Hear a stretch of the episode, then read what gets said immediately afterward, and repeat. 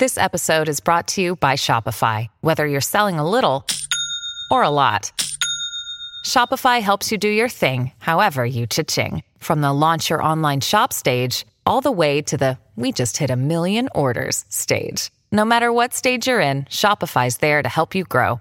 Sign up for a $1 per month trial period at shopify.com slash special offer, all lowercase. That's shopify.com slash special offer.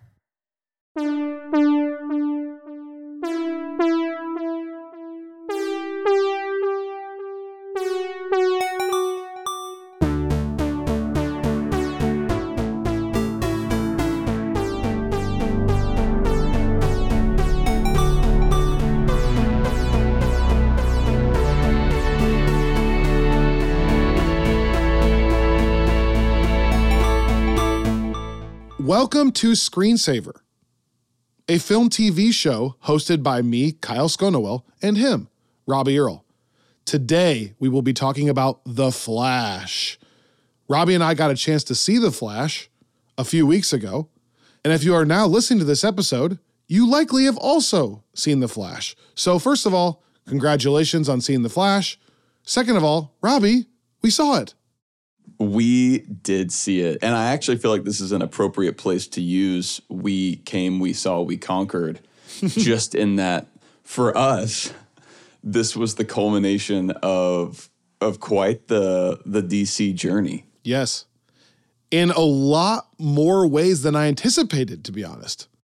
Yeah, yeah, true. Uh, which I'm excited to talk about. Over on Friends from Work Plus, uh, we have been going back through some of the films that we thought would, I think, correctly show up here or have some relevance.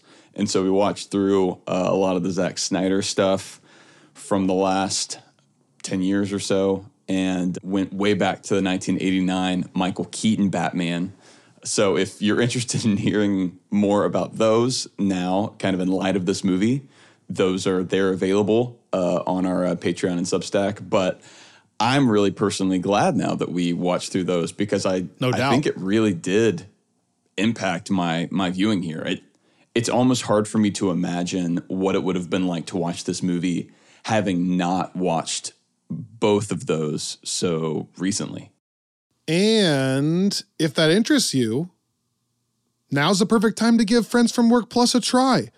And that's because, Robbie, for the first time ever, we're offering listeners a free month of Friends from Work Plus content. That's right, a free month.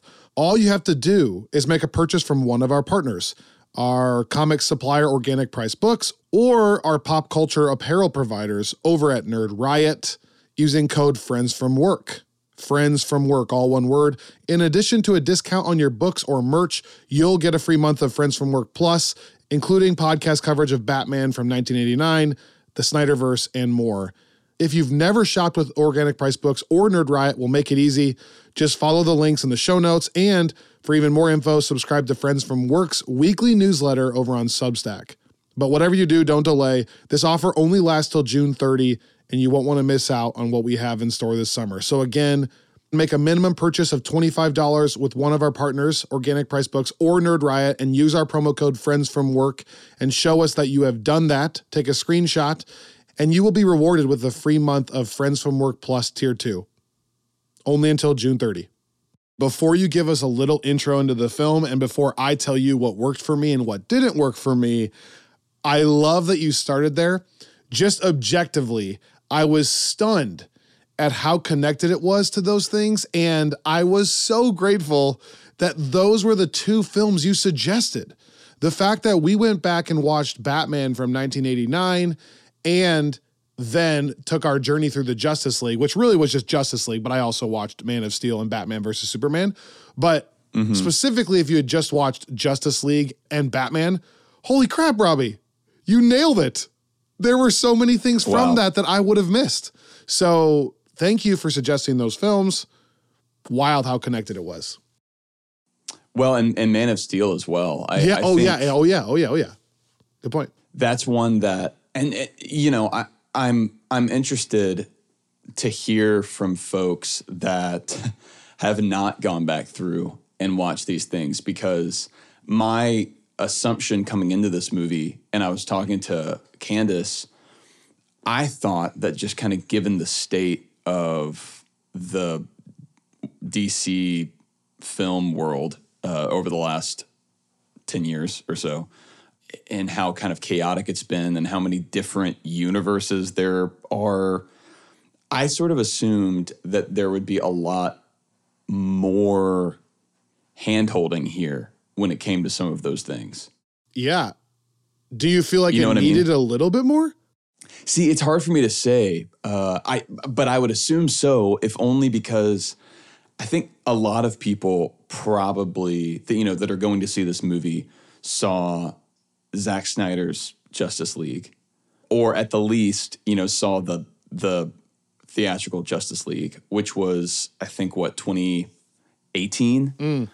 So I mean that that's it's still sort of kind of recent, but going back to Man of Steel, Right. like I I hadn't seen that movie in in years until we watched it, and and so and I, I don't think that most people would have had a reason to go back and do that either, uh, and so that's where I feel like a lot of people probably could have glazed over once we got into the part of this film that was really heavily drawing on the third act of that one. genuinely curious to hear from our audience on that because the part where Supergirl or Kara was confronting Zod, they just really quickly gloss over in the film what is actually happening, how he's terraforming the planet, and why he's doing it. And I'm curious if you haven't seen that film, did you still catch slash understand what was happening there? Genuinely curious. Again, I think Robbie and I caught it because we just had watched those movies but that was pretty quick to a major plot point. Uh, my second quick thought, then let's get into the intro of the film. I posted a social media reaction really quickly after walking out of the theater, and I got a couple of questions from people saying, Did this movie reset the DC universe like James Gunn promised? And I had totally forgotten that that was a thing that James Gunn had kind of mentioned it and that people were looking for this film to do that. And I was almost, maybe I'm missing something. I was almost so taken aback by the question because no is the answer, right? Did I miss something? Like, totally not. Restarting. Well, that I mean that's a that's a great question, and I wanted to talk to you about that a bit here, and somewhere in this episode. Uh, I've got some questions. okay. Well, let that frame our conversation then. Give us an intro. Okay. Um, well, we are, of course, talking about The Flash, uh, a film that has been in the works for a long time. It is a part adaptation of the DC comic Flashpoint, which we may talk about here in a bit, that has been sort of trying to get off the ground. I, I think really as far back as Ezra Miller's original casting in this universe and maybe even earlier. It's directed by Andy Muschietti. It's written by, or at least has a screenplay by Christina Hodson, who folks may recognize from the Bumblebee film uh, starring Hailee Steinfeld. The story here is kind of interesting. It's by John Francis Daly, Joby Harold, and Jonathan Goldstein, who was one of the main writers on Spider Man Homecoming. And I had done some reading into this, just kind of the history of this movie prior to going in. And I know it kind of had a troubled path to the screen even before all the controversy around Ezra Miller. So I think this is sort of like uh, when we talk about the the Ant Man film uh, from 2015 and how there had been a lot of kind of writing and rewriting and creative differences. And so I think you've had a couple of writers and directors attached to this project over the years. The movie, of course, stars Ezra Miller, Sasha Calle, Michael Shannon reprising his role, Ron Livingston, and of course, Michael Keaton. The music here is by Benjamin Wallfisch, who I recognized as uh, collaborating with Muschietti in the the uh, It movies, the first of which I was a big fan of. Excited to talk about his music here, but I think that's just one of the things I'm really excited to talk about uh, as we dive into The Flash. Okay, I just got to ask you right off the bat. The suspense is absolutely killing me. Last night, all you texted to our group thread was wow with five W's. I still, to this moment, do not know if you liked the movie or was that a negative wow. Did you like The Flash or not? Uh, I liked it. I liked it. Okay. I liked it. I did not love it. You are not on social media, so you probably didn't see this. I gave it a seven out of 10. I thought it was good, just kind of good. I think that is exactly right. Now, uh, here's a tricky thing with these movies, and I, I think that this is goes into some things that we've talked about over on the Friends from Work podcast. But when you look at the conversation around DC films, particularly this kind of DC film that's doing the the quote unquote DCEU thing, which is DC's version of the MCU. I say that as opposed to a film like Joker or The Batman, which are kind of right. in standalone worlds. The bar is just so low, I think, for everybody. Yes. My wife, Annika, asked me last night when I got home, she said, Is it the best DCU film ever? And I was like, Oh, no, no. Uh, and then I was like, Wait, well, I guess the Batman doesn't count for that. Joker doesn't count for that. So she was like, Is it better than Wonder Woman? I was like, Oh, I don't know. It's like kind of right there in the Wonder Woman, Man of Steel range for me. Uh, and that's when I realized exactly what you just said. It's not like you're clearing some absolute film master classes. right, right. And there are a couple of things here that I think were they to show up in a in a Marvel film or in a film of just kind of a different franchise with a different reputation would have been a lot more troubling for me. But I think that again, I it, it's it's almost as though I go into a movie like this, and every time I really am enjoying myself, I'm kind of I'm so delighted by that that I think my perception of the movie is probably even a little bit skewed because I don't I think when things go bad or don't work for me, I kind of just th- that's my expectation. So I don't really focus on that. And so I think I come away from a viewing like last night's with just a lot of high points in my mind rather than any kind of anxieties about, you know, what they're doing to a franchise that I have any level of investment in. Does that make sure. sense? 100%. Okay, so then let me just hit you with some random notes here and you can react accordingly. Since we're both in about the same spot, we yeah, haven't talked about so. this. For me, I thought Michael Keaton was the standout. Like, and I know yes. I'm a Michael Keaton fan, yes. so I did carry over some preconceived biases here, but I thought he performed well and fit into his role, but also his moments all got the biggest cheers. So much so that you could maybe argue that it actually took away from the story they're trying to tell with The Flash, but I'll get to that one second. His moments were pretty special. I loved seeing him using like slightly outdated tech but still finding a way to be a badass and fit into the role with this these like crazy advanced beings. Mm-hmm. Which was really cool. Yep. I was moved emotionally by his death. And I really loved all the ties to his origin as Batman. I mean, I could not believe they said the you want to get nuts, let's get nuts yes, because yes. Robbie, are you kidding me? I had watched Batman for the first time ever on Screensaver Plus a couple of weeks ago, and I asked you about that line. I was like, "What is it with that line? It's so weird to me." Again, that's someone knowing nothing about it. So I it just brought so much joy to my heart to hear them bring that line back yeah. as such a wink to the camera was so cool. I man, I, I totally agree with everything you just said. I have kind of six little random as I was leaving uh, notes written down, and three of them are just different ways of saying how much I loved Michael Keaton in this movie.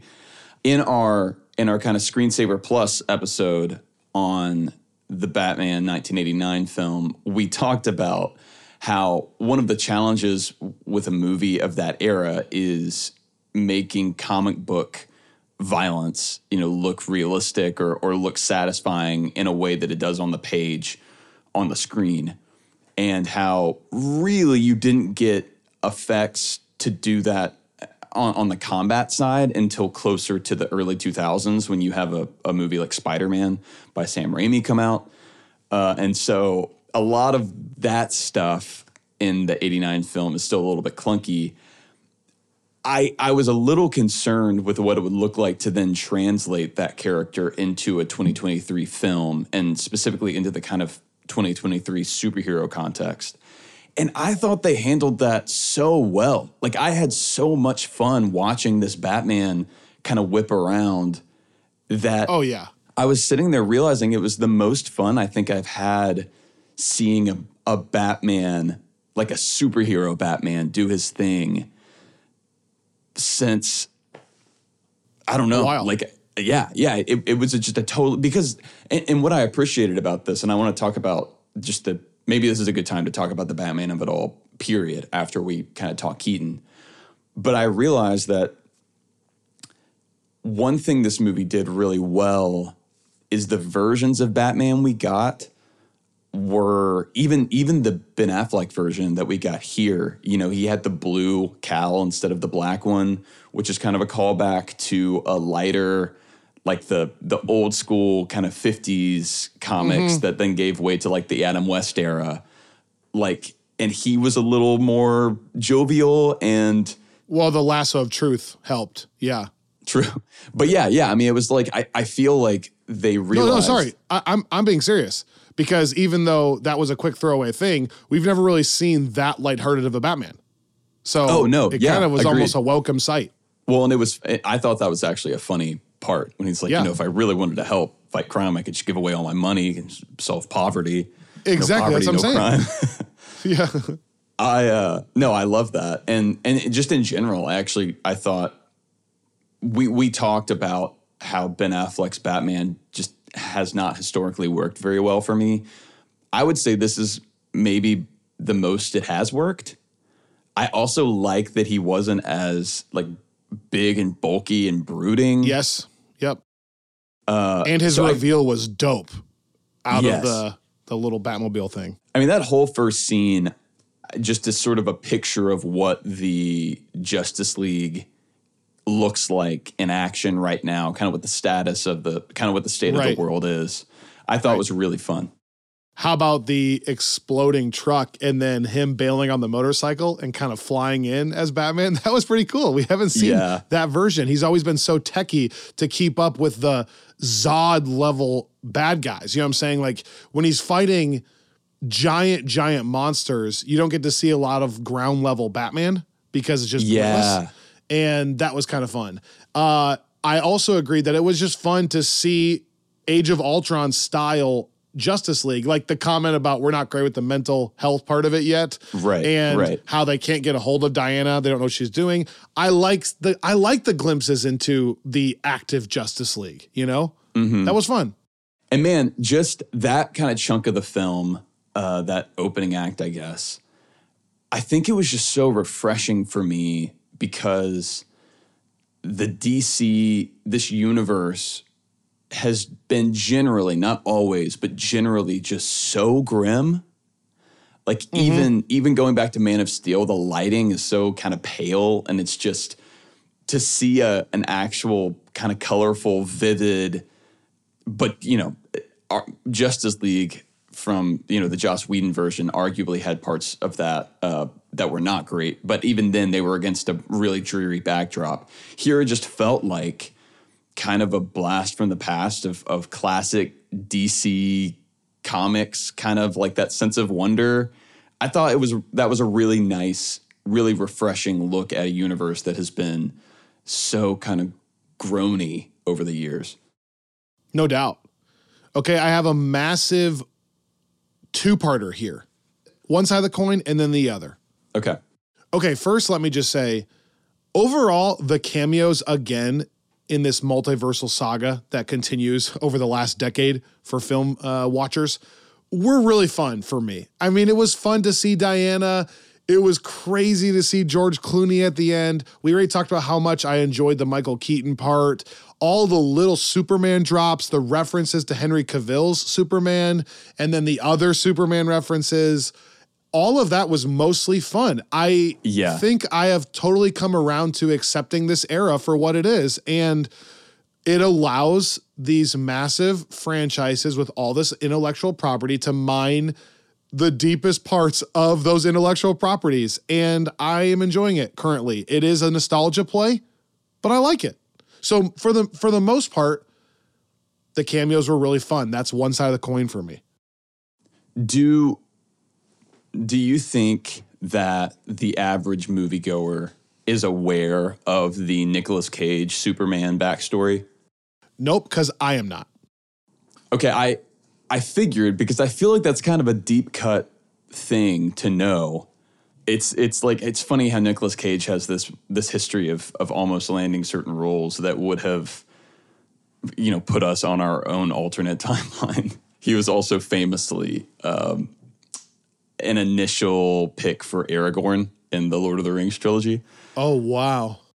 Wild, wild stuff. That would have been uh, a different timeline for sure, no doubt. Would have been a timeline that I would have struggled to to live in, and that's someone that loves Nicolas Cage. So I did. I I I thought that was really fun. The Christopher Reeves thing always kind of makes me feel warm inside. I thought that was really nice, and I think we did get a little bit of a, an Adam West Batman shout out too, right? Well, you didn't explain your Nicolas Cage thing. He just almost got the role of Superman. Basically, you're saying? Oh yes, sorry. Yeah, he. uh There was. Uh, I'm trying to remember who was who was supposed to direct this I should I should look this up real quick because it was it was kind of an interesting lost project. I was surprised given that that his Superman got so much like he got a couple of different shots during that whole uh, yeah that whole period. Okay, yeah, I, this was my first instinct, but I thought maybe I was misremembering. It was to be a a Tim Burton Superman movie. Oh my. Oh my! And it, it would have been what a Tim timeline Burton that would have been. uh, right? And uh, boom yeah. boxes galore. Anywhere you look, Oh, boom man. boxes. Yeah, I Superman flying around with his boom box on his shoulder. I uh, I mean, I'm not gonna lie. There's a part of me that here's the here's the problem with living. I'd pay money to see it. yeah, I, I I I wish that this movie was made in know, 1987, which is when I think it was being floated. I'm afraid to say that because we now live, like you were saying, in a in an entertainment world that is so reliant on nostalgia that if enough people say that, someone's going to make it, and I don't think that that should happen. But Yeah. it is one of those So things careful. that, uh, yeah, right. With Uh, great power comes great responsibility. we're uh, we're we're living in in Morbin times still, I guess. But The other side of that coin, the biggest drawback of this film for me is just the release date. Why do I say that? Hmm. This is a good multiversal story. It's fun. It's good. The only problem, one of the best multiversal stories, in my opinion, ever released just a few weeks ago with hmm. Spider Man Across the Spider Verse. And I could not help but compare. It is it just again feels so similar to Civil War versus Batman versus Superman. When it's like yeah, this Yeah. is good, but man, it's not as good. And one of the ways that I thought this film struggled a little bit, again, I gave it a seven out of 10, so I still liked it. I would still call it fresh. One of the things it struggled with is we talked about on the on the Cross the Spider-Verse episode that as crazy as the multiverse gets in that film, and I won't spoil anything, as big and comprehensive and as deep of a dive as they take into the origin of the multiverse there, the story feels like Miles still. It's a Miles story. Somehow, in all of the craziness, they center it on Miles. And that's what makes it so good. I felt like here we wandered a little bit. They they tried to center it on the Flash with his mother and what he was going back to do, but I just felt like at points we were so concerned with the cameos and Batman was stealing the show that there was a section when they were in the Batcave planning and stuff that I literally had to go like, "Oh, what are we doing again? Like, why is he here? Oh yeah, oh yeah, yeah. He got pushed out of the the wormhole thing, and he was trying to help his mom. But like, I had to double take, and I felt like at points we lost focus on what the story is. So in my social media reaction, I said it wandered a little bit. Did you feel that?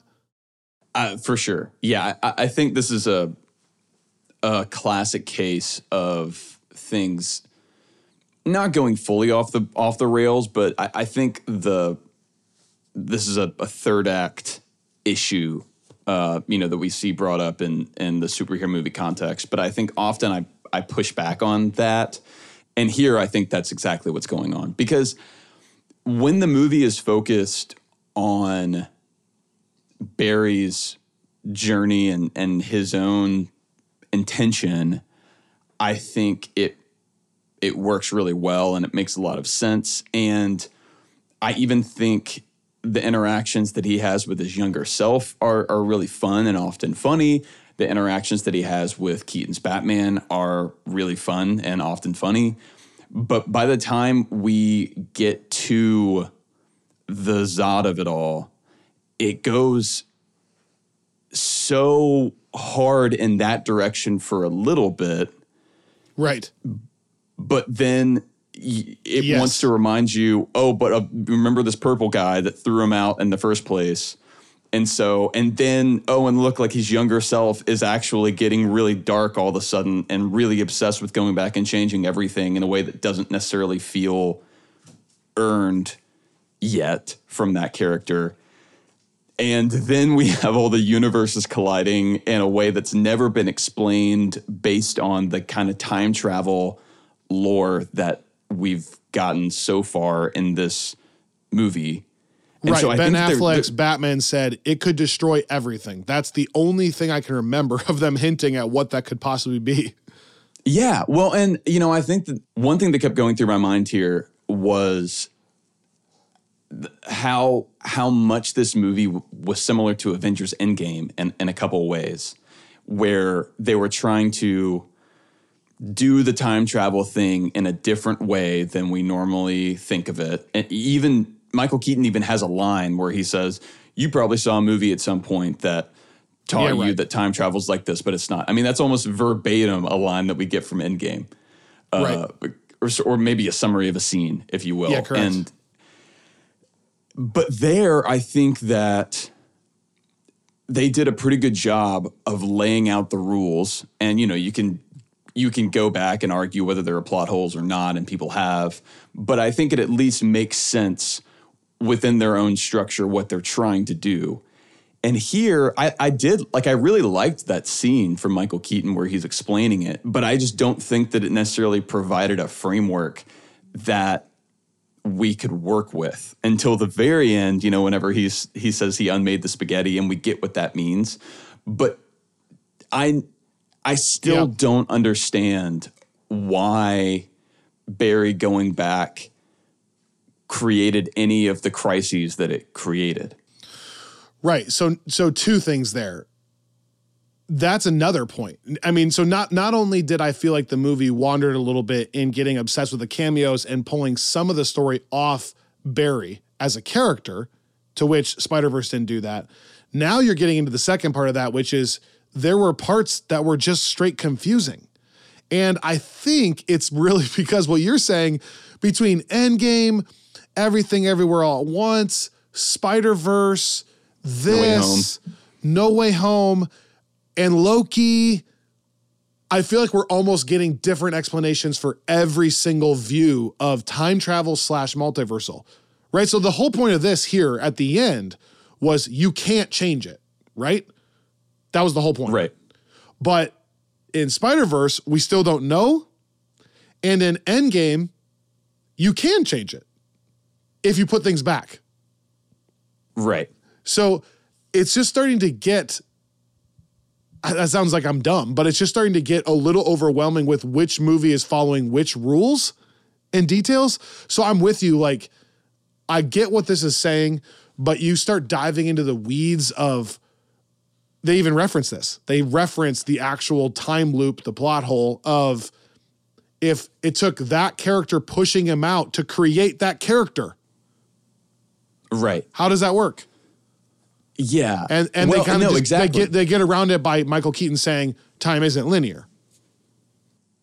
Well, and, and that's why I was the first time I, I realized I wasn't really tracking with their understanding of time here was when Barry, who we're we're later told which makes sense, you know, because in Justice League he he has this famous moment of going back in time by a second or a few seconds to save everybody.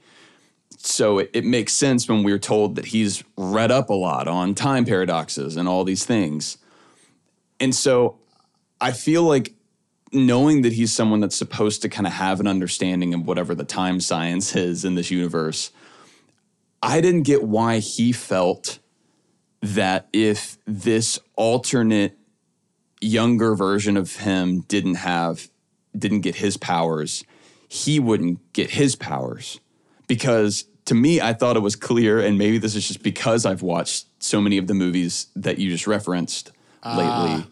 But to me, I was thinking, okay, but you have different memories. Like you're clearly Not you, you have a different past. anymore. Right, Yeah. right. So it doesn't it didn't like that didn't feel like a real threat to me, which then made me think, okay, I think what we're about to have happen is he's going to lose his powers in the process of giving the the younger Flash his powers, which is then what we get, which was I liked that scenario and I liked that that the the dynamic that set up between them. Specifically, I thought that that was a great way of showing us what the Flash's origin would have been, you know, had we gotten a movie like that prior to Justice League. So I, I liked that, and I feel like they were trying to do that even by kind of contextualizing him in Man of Steel and him t- saying what had gone on then, to where now I have a sense of who that character was. But it did because I didn't really buy the the need to go and recreate that moment in the first place hmm.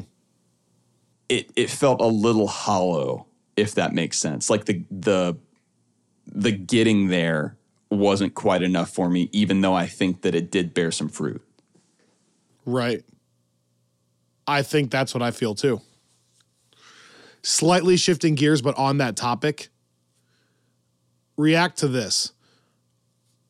Two side coin again. I thought the heart behind the, the writing and the acting was mostly there, and the humor was mostly there. Mm-hmm. Ho- however, and I wish I could change this about myself. For some reason, I can't click in with Ezra Miller's performance of Barry. Hmm. All politics aside, not even thinking Sure, about that sure. at all. For some reason, like some of the jokes on paper, I was thinking about, I'm like, that should be funny. And my theater's mostly laughing.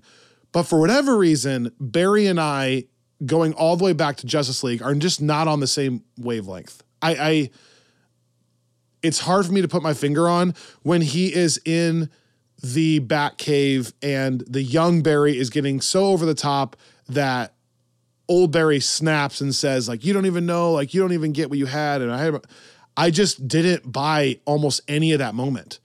The, hmm. the heartfelt moments come from him playing off other characters a little bit, but even those are seven out of tens. It's not like I'm weeping in my chair, but I see what they're going for. There's something about Ezra's performance that doesn't click with me. I don't find Barry very funny. And I know this is probably blasphemous. I'm the hot take guy. The premise of him meeting his old self felt like a really good idea to me on paper, but I just ended up getting really annoyed by the young Barry, which I think you're supposed to. That's the point. But it just almost got too much. Like by the time we got to the very last fight against Zod and he's still being a dum dum, I just was tired of it. I was very fatigued. Like this Yeah. isn't funny. It's I'm not laughing at it. And we're now like two hours and 10 minutes into the film, and you're still making like I'm dumb high school jokes, college jokes, which again, I, I it should be funny on paper. So there's just something with the performance that doesn't quite click. I will say the other side of that coin again is it did allow me to enjoy more the grown up Barry. I actually liked the no power, more Yeah, mature version yeah. of Barry. I really enjoyed Barry being forced into that role. That was more fun because it was pointing out the ridiculousness of the young Barry, and that's kind of how I felt about the Justice League Barry. But Yeah. I don't know, it's not worth it to me. Like that growth wasn't worth the annoyance I felt from the young Barry. And I know I'm Scrooge. That's Scrooge. I get it. Some people are Uh, gonna I watch mean, this film and think it was so funny. For sure. I so I I laughed at a lot of the Barry moments. Uh, Candace and I both did, and I think a lot of the ones that I laughed at were the the conversations between the two. One thing that I thought was impressive was the way that Ezra was was able to draw out such different versions of the character. There's a higher voice with the younger Barry that obviously even before uh, Barry gets his power, that Barry gets his powers, he's he's got the kind of like manic energy, and you don't see that as much with the older Barry. I I think that I I, I think I see what you're saying, and Oh, I know I'm probably in the minority. My theater was laughing. I just, I don't know what. It just, my soul is dead. It didn't work. No, no, I, I don't think that you're crazy. It's one of those things where there are times where I would say you're crazy, and this is one where I could see it going either way. Remember the scene with his roommates? Yeah, see, that's not one that I thought was particularly funny. You see, like my theater was laughing, and I'm like, this is not my humor. This is low hanging fruit humor to me. But it's not clever. yeah, yeah, I think that's fair. I, but I did think, and part of this is because I think Keaton's comedic timing is legendarily good. But I thought the scenes with the three of them, those almost always got a laugh from me whenever there was a joke out there. Again, Keaton is way better. But yes, Oh yeah, yeah, a, a Uh, little bit. I, I smiled a couple times. Yeah. Wow. Yep. Brutal. Okay, I I do want to seize on something else you said there though. Thinking back to some of these other films we've referenced, and Endgame in particular, because that's that's a film that maybe has the most distinct three act structure of of any of these recent massive superhero movies. I think one of the problems with this in general was every time Barry picked up kind of a new character or a new element of this, he carried that with him all the way to the final scene. You know, like there wasn't this, like, I, I think if we were looking at the interactions between Barry and his younger self, and that was the second act of the movie of him kind of navigating this alternate world but then that kind of phased out to get us to okay here's the multiversal crisis if that's what they want the big climax to be or, or whatever i think that would have been a lot easier to digest i think the problem is by the end of it it's just it, it kind of was a a big soup of a lot of things uh bowl of spaghetti i guess which is maybe the point but it was like i i, I think that there are several things where maybe if they had kind of been given their own place within this story, then we wouldn't have felt some of the the wandering that you're talking about. But I think because it was all, at least by the end, operating on the same level, like even to the point where we're trying to figure out what Kara's motivation is, you know, towards the very end and whether she's going to help and whether she's good. And then she's getting really mad because she finds out that Kal-El uh, is dead. And, and it was just like a, all things that in isolation, I actually think worked pretty well. Like it's one of those instances for me where if you were to just pull out some of those scenes of her and Zod, I think that they were generally pretty great. And I really liked her portrayal of the character. I thought it was just generally kind of badass in the exact way that I would want it to be. But I feel like it kind of had no business being in this movie. Is that crazy? Well, so on that point, I thought the performances across the board, that was one of my notes, were pretty good. I don't know that anyone was like unbelievable. I talked about Michael Keaton, but I thought everyone did their their job pretty well. Even with the recasted father, by the way. Did you catch that? Um, yeah. um, but but to your point, this is exactly what happened in my notes, and this is why it's so funny I'm doing this podcast with you. I wrote down live in the theater, why did she decide to come back? And then I crossed it off because five minutes later, she explains why she comes back to get Barry. But I think that's kind of interesting, right? Like, as a viewer, should I have to wait five minutes for you to explain it to me to understand why? Like the last time you left, you were mad and said people aren't all good. But then we didn't see much development of you realizing, like, oh, people are worth saving. Like, where when did we get that moment? Like, wh- when did Yeah. she change her mind? She all of a sudden just comes back and gives Barry his powers back. And then I was like, wait, why did she like? And and then she she had to explain it. So that's the kind of thing where I'm like, yeah, I don't even know that I needed it in the movie. I guess I don't know. if you're having to just straight tell me after the fact, I think Yeah. you a little bit dropped the ball on explaining that. Yeah, I think I think that's fair. And There's the one So- shot of her looking at Zod killing some humans, you know, from the sky. right. But she was just mad at the humans like literally 30 seconds ago. So I don't know why that was so bad.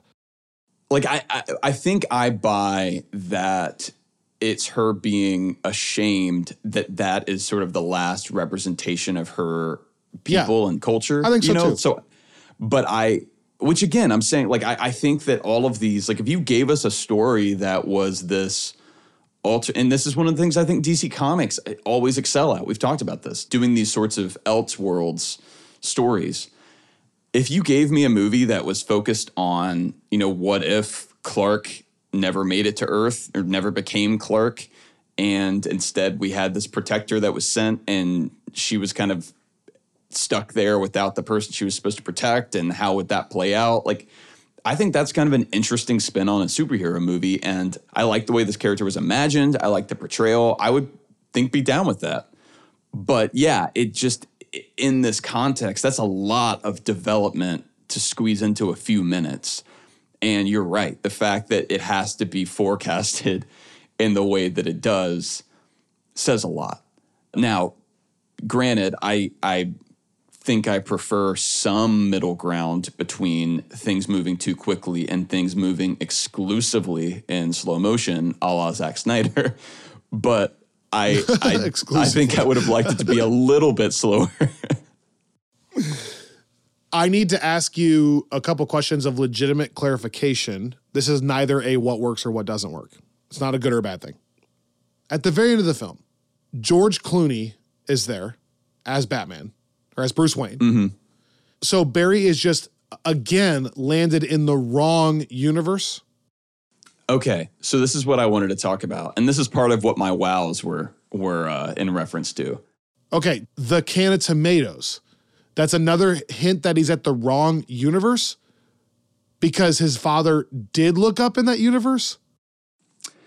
Okay, so I, I think this is how I read this. Uh, he in the grocery store, you know, he sees the camera at the last moment before he heads back, and he has the realization that if he just moves the tomatoes from the bottom shelf to the top shelf, his dad will look up and then Oh, he'll gosh, be I'm on the idiot. camera.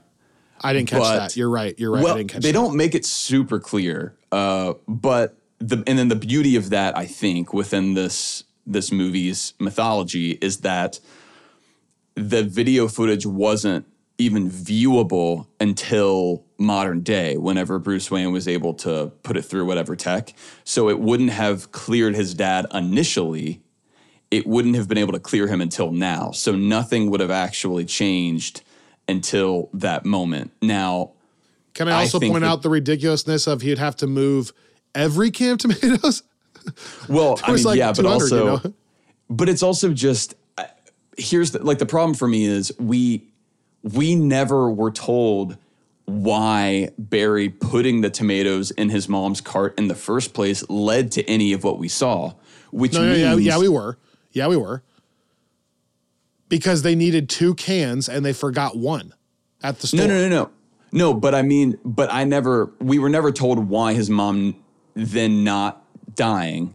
You know, and his dad not being framed, like why that then Well- led to this totally different timeline. Like exa- we we were never told exactly what that fulcrum was. Okay, I think the assumption is he puts the second can of tomatoes in the basket, so now she has two cans of tomatoes. So then she never asks her her husband and son to go get more tomatoes, so her dad never steps out into the car, and then therefore Right. her dad is around to help prevent the robber from wanting to come inside the house because he thought no one was there, and then freaked out when saw his mom.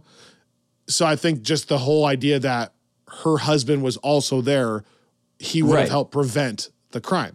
That's No, right. No, no, no. I think that's exactly right. But what I mean is the step beyond that. Like we were never. I know. Again, Michael Keaton's whole explanation is well, if anything changes, you know, it swings on a fulcrum, and therefore the past changes too.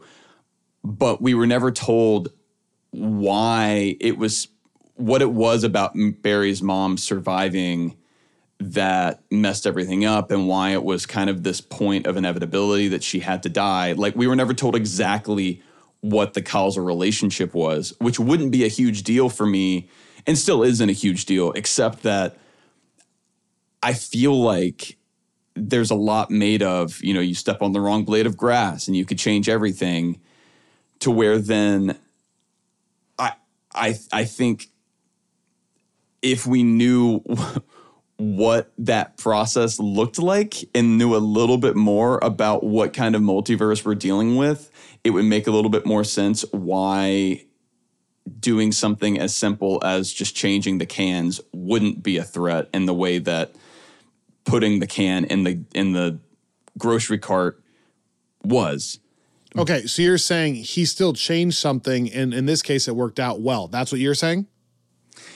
So why would Yeah. that not also screw it up? Is what you're saying? Well, which I which I think I guess I'm I guess I'm answering my own question here with how I'm going to respond to your the second part of your question. Well, that's what I um, was going to say. Is the George Clooney thing then the answer that it is still screwed up? Yeah, yeah, because I, I and I think that was my, my my prior point is just I wish that there had been a little bit of added clarity around some of that stuff uh, because Oh, I think sure. it would have made some of this hit better and make more sense. The But fact all that, that I'm asking say- you means that it lacked a little clarity.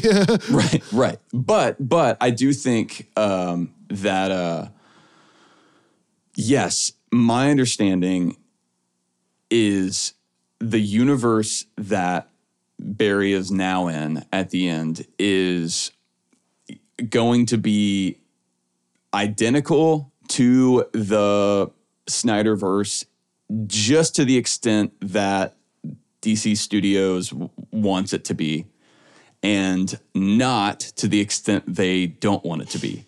So I think it's safe to assume there is a Superman in this universe, but I don't think it's going to be Henry Cavill's Superman. but it's also not going to be George Clooney as Batman. Well, right? and that's where I'm that's that's where I'm really curious because I genuinely don't know what I was supposed to get from that and the credit scene that followed Right. it. Like if it was a young Bruce Wayne that's a different actor that was rumored to join the the DCU, that would make total sense to me. But I don't think they're building their Batman around George Clooney now. So if Well, they're just so- throwing George Clooney in as another fun surprise cameo, then that seems to be a weird like Yeah. again, it makes sense to me that they're using that final scene to reset the, the the universe that the DCU is in. So now it's Flash, a new Superman, and then we got to talk about the Aqu- Aquaman thing. I was even confused by the Aquaman post credit scene. Yeah. Are they saying that it's George Clooney is now in the DCU and was that Aquaman admitting he's not Aquaman or that was him giving up being Aquaman so it's going to be a different character? I didn't get that. No, I thought, I thought th- him giving him the ring, that was just him saying, wasn't there some line about like more beer, like take this and like trade it for for more beer for me or something like that? Like I thought that that was just like a weird throwaway joke, but maybe I missed. Misheard. Okay, so I didn't. was the whole post credit scene just for fun? I think cameo? so. But well, I think that there's a little bit of him trying to explain the oh, but you know, they're all three Batman. Here, I think that there are two ways that I could interpret that scene. Uh, and I'm sure that probably either by the time this episode's coming out or shortly thereafter, we will get an explanation, probably from James Gunn, because he's someone that I think likes to clarify things. Interpretation one of both the final scene with Clooney and that scene with Jason Momoa is that Barry is now in a different but similar universe. So the universe has been reset, and that is in fact Batman. And then whenever he's talking to Jason Momoa at the end, what he's saying is, I used to be in a universe with Ben Affleck Batman, and you were there, and you were basically the same, but you know, like a little bit different, but other people were totally different. And then he says three Batmans because he's also talking about Keaton. Batman is Batman the plural, I guess. Uh, that's that's one interpretation of that, and and the reason why Bad gentleman. I think- okay. the reason I, I think that that could be bad gentleman. Uh, You hated that joke. no, it, took me a second. um, I uh, I think you know, and there are people more plugged into uh, the the kind of ongoing DC slate than I am, but I remember James Gunn talking about one of the films in development being a, a Batman and Son adaptation, which is this Grant Morrison comic from the mid 2000s that I actually just recently read, not really in preparation for this, but where you have a younger it- Batman basically winds up having a son that's a young son, like 10 years old, and you have these dynamics there of of kind of a a father you know you you get the fatherly stuff with Robin but whenever it's an actual fatherly thing and it's it's really well done in part because Grant Morrison just generally does good comics. But the fact that I've seen James Gunn say that and the fact that if you look at if you look at what DC has going right now you see that Robert Pattinson's Batman is is pretty popular. I, I think most people really liked that iteration in that Right, universe. Uh, Why not a cameo there? But keep going. Sorry. I know. Well, I think that I, I, it's kind of like the Nolan thing where I'm like happy I know. to just know, let it stay untouched. I know. I know. I know. Sorry. but I do I do think it could be a smart play, kind of like what I was saying earlier with doing the blue cowl Ben Affleck and the and the more kind of fun superhero-y Keaton Batman. We have the the kind of rugged, gruff, grounded Batman really on lock right now in that Reeves universe. We're about to get the Penguin show on HBO or now Max uh, with Colin Farrell, kind of building out that further. And so, really, what we need from a Batman in the DCEU should be something that doesn't check any of those boxes because they're already being checked really well. We so maybe now we we lean into the superhero we almost campy Batman that we got in the kind of Adam West days and elements of the of the Burton stuff. And I mean, I say that Joel Schumacher is maybe in some ways the campiest Batman that we've gotten uh, with the Val Kilmer and George Clooney films.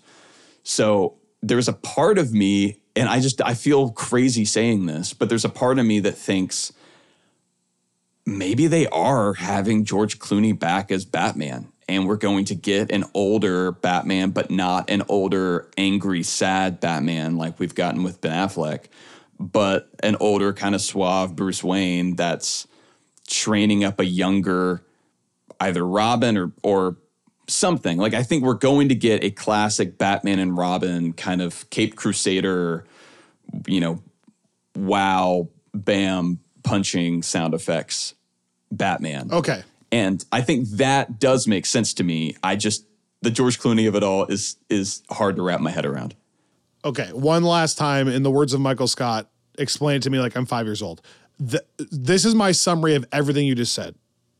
Because Barry removed the tomato can that he had originally put in, but then he changed it to a different row, thinking nothing would really happen. It did end up freeing his dad because of the new security footage, but that decision still had ripple effects. And the ripple effects is that he's now in a universe that's very similar to the one we know, but it's how DC's going to use a reset because in that universe now, his dad is free, but it's a different Superman. It's a different Aquaman who just happens to be the same actor and will be playing it very similarly. Right. There Which I'm sure the same will be Gal- true about Wonder Woman. There could be exactly. There could be a Gal Gadot Wonder Woman in this universe. Mm-hmm. But now in this universe, at least for maybe a film, George Clooney is Batman, but they could make another movie really soon where he's raising a younger Batman and then retire and step away, and that new character becomes like a younger Batman. That's what you're saying. I th- I think okay. Yeah, I, I think so. Now, again, I don't know, given that Robert Pattinson's Batman is younger, I don't feel like that's probably a, a priority there. I think the biggest dearth in the DC catalog has, at least on the film side, has been a an active Robin. I mean, we haven't gotten one since the Schumacher films, and maybe that's I don't know, but maybe that's all the scene is supposed to be a nod to. You know, is is that we will be getting kind of a Batman and Robin dynamic like we got there. Uh, yeah, crazy. I, it is crazy. I do, you know, I do think there's something to us getting a getting a suave kind of fun Bruce Wayne again because that's something that we haven't. Clooney's uh, just so Dark old. Knight, yeah, yeah, true, true. But the Dark Knight movies did a good job of showing that as a as a character that that Bruce Wayne put on, but we haven't we haven't gotten that in the the Batman the Reeves verse yet. Although I think we we probably will in future installments. We didn't get it in the Snyder stuff.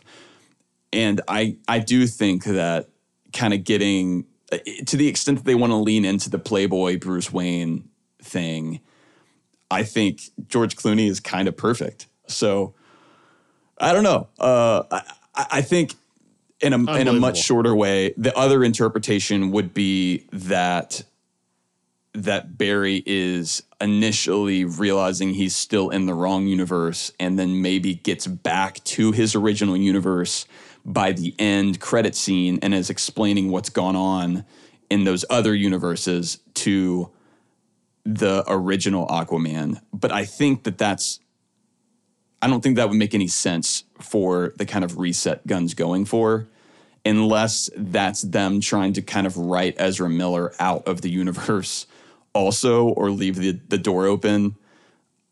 But there are two more things I wanted to hit on real quick before we close, and they kind of connect.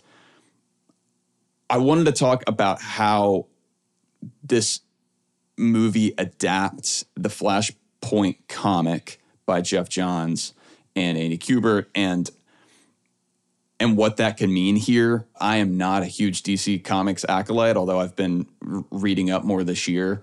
But one of the more controversial things that's happened on the DC side is about 10 years ago when they had the Flashpoint event, which plot wise has a ton of similarity with this movie. And I actually think in some ways this movie did as as good of a job doing a, a kind of page to screen adaptation as I've seen uh, in the comics world.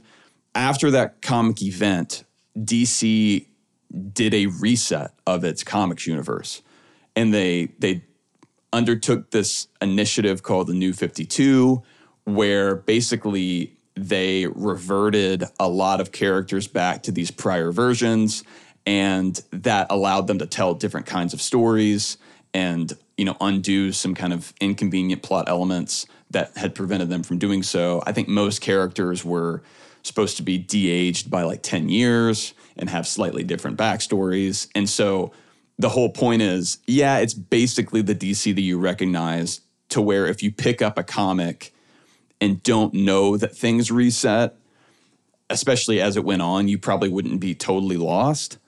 But it also did reset things. And so it was very similar to what we wind up with here, which is what makes me think we're kind of living now in the the new 52 of the DC EU. The other thing that I wanted to bring up there when it comes to Flashpoint, I'm talking about them adapting that stuff so well. And I, I really was I was impressed with how deftly they were able to deal with certain elements you'll recognize, for instance, that there's a moment in the Flashpoint comic where he's looking for Superman because he knows that if he can find Superman in this alternate universe he's wound up in, that Superman can help save the day from there's kind of a different threat going on there. The difference is in the comic, it's sort of a quick. He finds out he's being held in the in the secret bunker, and he's super skinny because he's never been exposed to light. And it is Clark, but it's a different Clark because he was never raised in Kansas, you know, as like a small town boy. Instead, he was raised as this government lab rat. And so that's kind of the extent of it. And he doesn't play a huge part plot wise. I think you can kind of see why that works some ways better, I think, than what we got here, where it does become a big plot element. But another piece of that is in that the alternate universe in the comics, we actually get this Thomas Wayne. Uh, like, what if what if Bruce had died in the alleyway with his mom instead of Martha and Thomas, and Thomas becomes Batman to avenge his son. And so we get kind of an older, like grizzled Batman there that has a similar relationship. And I thought, again, what an excellent opportunity to bring in Keaton and take a character that I think people would have very little emotional resonance with normally and make it into the highlight of the movie. So I, I, I just wanted to talk as again as someone that hasn't read that many DC comics. I wanted to touch on that because I, I think it maybe does inform what this movie was trying to do and the impact of it moving forward. In closing, for me, rapid fire, I'm going to hit my remaining notes that are very small and we have not talked about yet. I thought it was a pretty dope Wonder Woman entrance, but I can't stop thinking about your hate for Wonder Woman now. So I'm like hyper analyzing every word she says to see if it fits or not. So yeah, thank you for ruining that for me. Batman's grapples were so dope. Mm-hmm. Uh, the Batmobile reveal, so dope. Ugh. Again, to see the old Batman stuff. And, and, then lastly, I thought the Raconteurs song at the very end was as badass as it gets. That was probably yes. I got half chills twice, is what I said. Like never a full blown I'm all in. You know, never Spider Verse. I'm all in on this. But yeah, yeah, that was a cool sequence with Jack White just shredding, and them both doing the red and blue speed running stuff was was pretty pretty cool. Yes, I did love that. I also saw that Jack White got a shout out in the in the credits, got a thanks beyond the actual credit for the song, uh, which was fun. Oh, really? I, I, I, I wanted to also just since we're talking music, mention I had not seen beforehand who was scoring this. Uh, I really like Wallfisch's stuff that he's done both in the It films and uh, I think he worked with with Zimmer on Blade Runner 2049. I'll have to fact check myself, but okay. Uh, I and I say that because sometimes I'll be watching a movie and I'll if I find myself asking who scored this, it's normally either because it's it's so weirdly bad, which is thankfully not often the case these days, or because there are moments that really stick out to me and the stuff that he did sort of throughout uh, I, I thought was really great. It felt kind of like a classic, almost John Williams Superman y thing that he was doing when it came to the Flash scenes. And to the extent we had a theme there, my one critique would be I don't know that it's a there was a particularly recognizable Flash theme in it, but I did like what it lent the film in terms of the kind of classic superhero vibe the thing that I really wanted to talk about, I recognize that they beat us over the head again and again with the Elfman Batman theme every time we saw Batman. And I never once got tired of it. you love it. I felt the same way as I did with a lot of the Elfman Batman talk uh, from the 1989 film, which is that I thought all the music was fine. it was fine. I I think so much of the music is tied to how I'm reacting emotionally to the film and it's chicken and the egg, right? Like am I am I bought into the story and then the music supplementing or is the music mm. so good that then it's getting me to buy into the emotional moments, right? And I don't always know. And for me, there was just a slight disconnect there. So it's not ripping his score. I'm not saying that at all. It's just I wasn't totally bought into the emotional moments. And I think the music not being particularly outstanding probably plays a small role in that. That's not the reason why, but I don't, sure. I didn't leave, like, I couldn't right now sing any of the stuff back to you, except for do, do, do, do, do, do. Yeah. So, which Whoa, you hate. Wow. Okay. And I like. So, like, I, I, I don't know. It was, it was fine. It was fine. Go ahead. I okay. I, I so we obviously disagree when it comes to the Elfman Batman theme, but the the thing that I kept thinking over and over here is, man, it is maybe it is low hanging fruit. I know we've when we've had composers on, I understand why they're kind of loath to do too many theme shout outs whenever they're dealing with ensemble films. And, you know, to their credit, I the only themes that I remember from this movie are not the ones that were written for this movie.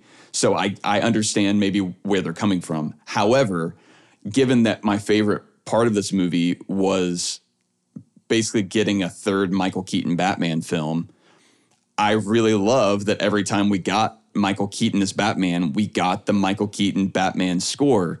And it just, I kept thinking, man, it's such a bummer to me that we only ever got like 10 seconds of the Elfman Spider Man score in No Way Home. And I know that it's, I know that it's such a, that's a small thing for a movie that a lot of people regard as kind of a perfect superhero movie.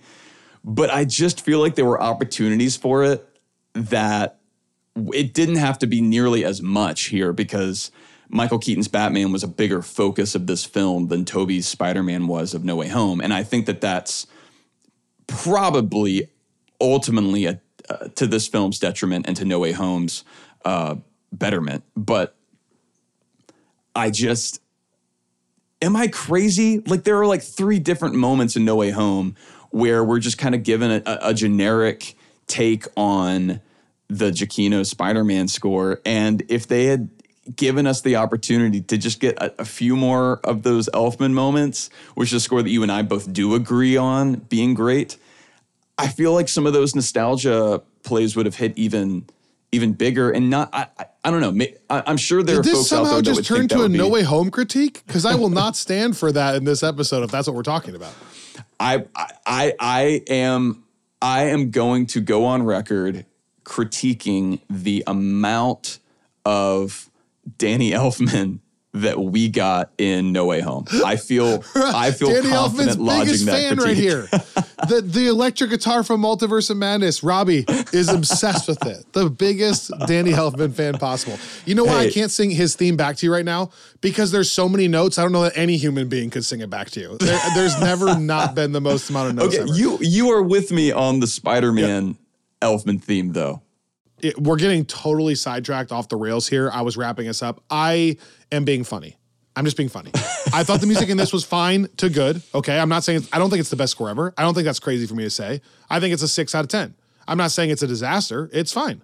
And I think that his theme for Batman is good. That's like a seven out of 10 for me.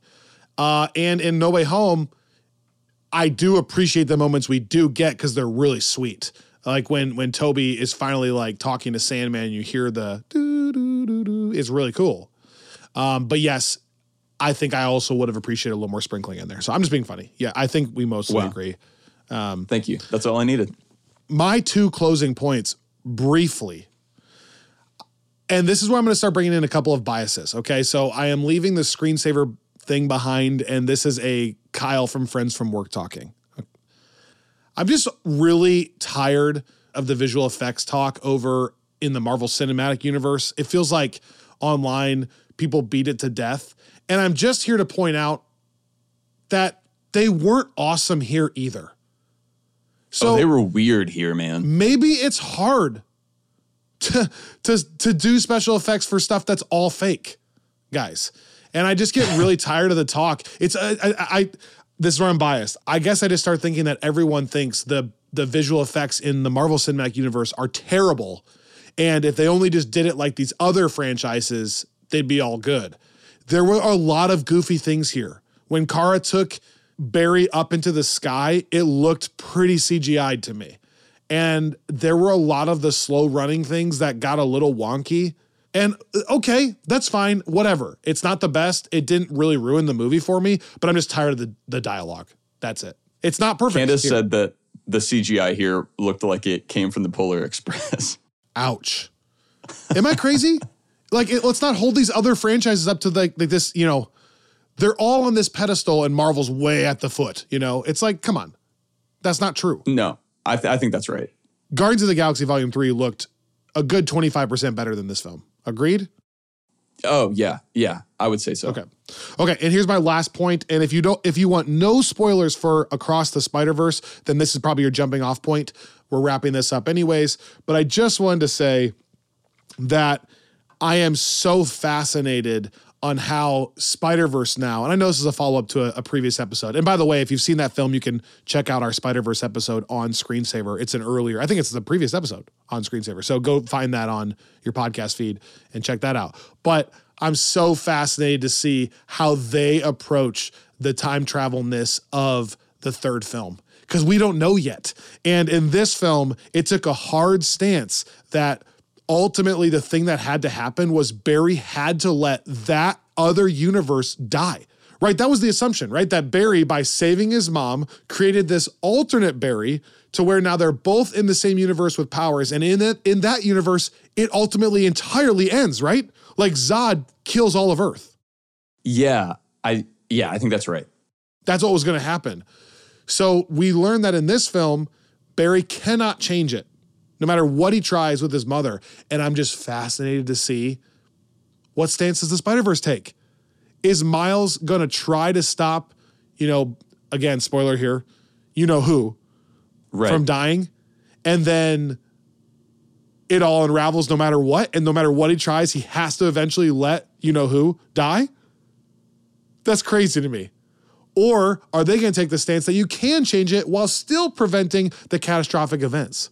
Fascinating. Yeah. We have we have two yeah. models right now with Endgame and Loki being one and this now being the second. And I'm excited to see what they do with Spider-Verse for the third. My Agreed. lasting screenshot for this movie is one of two things. They're both Batman related. It's him saying, You want to get nuts? Let's get nuts. That's what I can't stop thinking about. But also the one time he takes out the two ships with the double grapple at the end and that yeah. got a huge cheer in our theater. Those are probably my lasting images of the film. I think I I found myself thinking of that scene where they're breaking out Kara, which again is largely Batman related. And it's funny because our main Flash doesn't even have his powers in that scene. But when they kind of eject and the the oh, yeah. no parachute moment, oh, uh, but sick. then also like the, just the I really liked the the to your point the kind of close up combat that we got uh, with with Batman there. So that was like that was a point in, in, in my theater experience where I was like, this is very fun. I'm having a lot of fun. So I think that's the, the image that's going to stay. I hope we didn't undersell that part. Those Batman moments got me really revved up. The no parachute and still jumping anyways him beating up those guards, the mm-hmm. Batmobile, the Batwing at the end, like the Elfman score, you know, the Elfman score. I was legitimately giddy about that stuff. I'm, I'm serious. So yeah, overall for me, I think it's exactly what I said in the social media thing. It, it, it's a pretty good movie. I think the film currently, as we are recording this, has 72% critic score. To me, that's almost dead on dead on. Yeah. I'm, I'm in total lockstep. I, I think I would say seven out of 10, maybe 6.8 out of 10. Still a fresh movie, fun. If you like the cameos, if you like the DC universe, you're really going to like it even more. A fun entry into the DCU that's maybe better than a lot of their others. But overall, a few things that keep it from being my favorite movie of the summer. Um, so I had sure. fun. Yeah, and and agreed. I I walked out last night in a really good mood, which is always, you know, a, a telling sign. I guess I had a lot of fun, even. And and you know we talked about kind of some of the stakes and the expectations and whatever, but I think that this would maybe be my favorite, at, at least like DCU proper film. Uh, Suicide yeah, Squad is kind of its own thing, you know. Uh, I I don't. I mean, I, yeah, I don't know. Man of Steel, I think, winds up holding up pretty well. Wonder Woman, I also think has some pretty gnarly third act issues, uh, and I think that the fun stuff here I found to be more fun than those moments in Wonder Woman. Why did they have sense. Ares be a real god? Why? Why couldn't they just have it just be oh, one of the great, one of the great missteps. flubs? Just Yeah. that could have been so good that she had to wrestle with that. The missteps of our Oh, day and age. yeah. Thank Yeah, you I mean- so much for listening to this. Thank you. Sorry, you're about to get started. Do you want to get started or do you want me to say bye? Uh, Sorry, I was just gonna say. Yeah, and, and that's by the way, that's what I mean. Uh, that's one of the big. Had they changed that, I think my my whole analysis of the the DCU hierarchy would be different. It's all changed ever since Black Adam. Dun, dun, dun. Thanks for listening Not, to not a day Screensaver. goes by that I haven't thought about Black Adam. Please subscribe to this podcast wherever you get your podcasts. And check out Friends from Work as well. If you like what we're doing here, I think you might enjoy that. And we'll see you next time for a jam packed summer over here on Screensaver. Dun-na-na-na. No.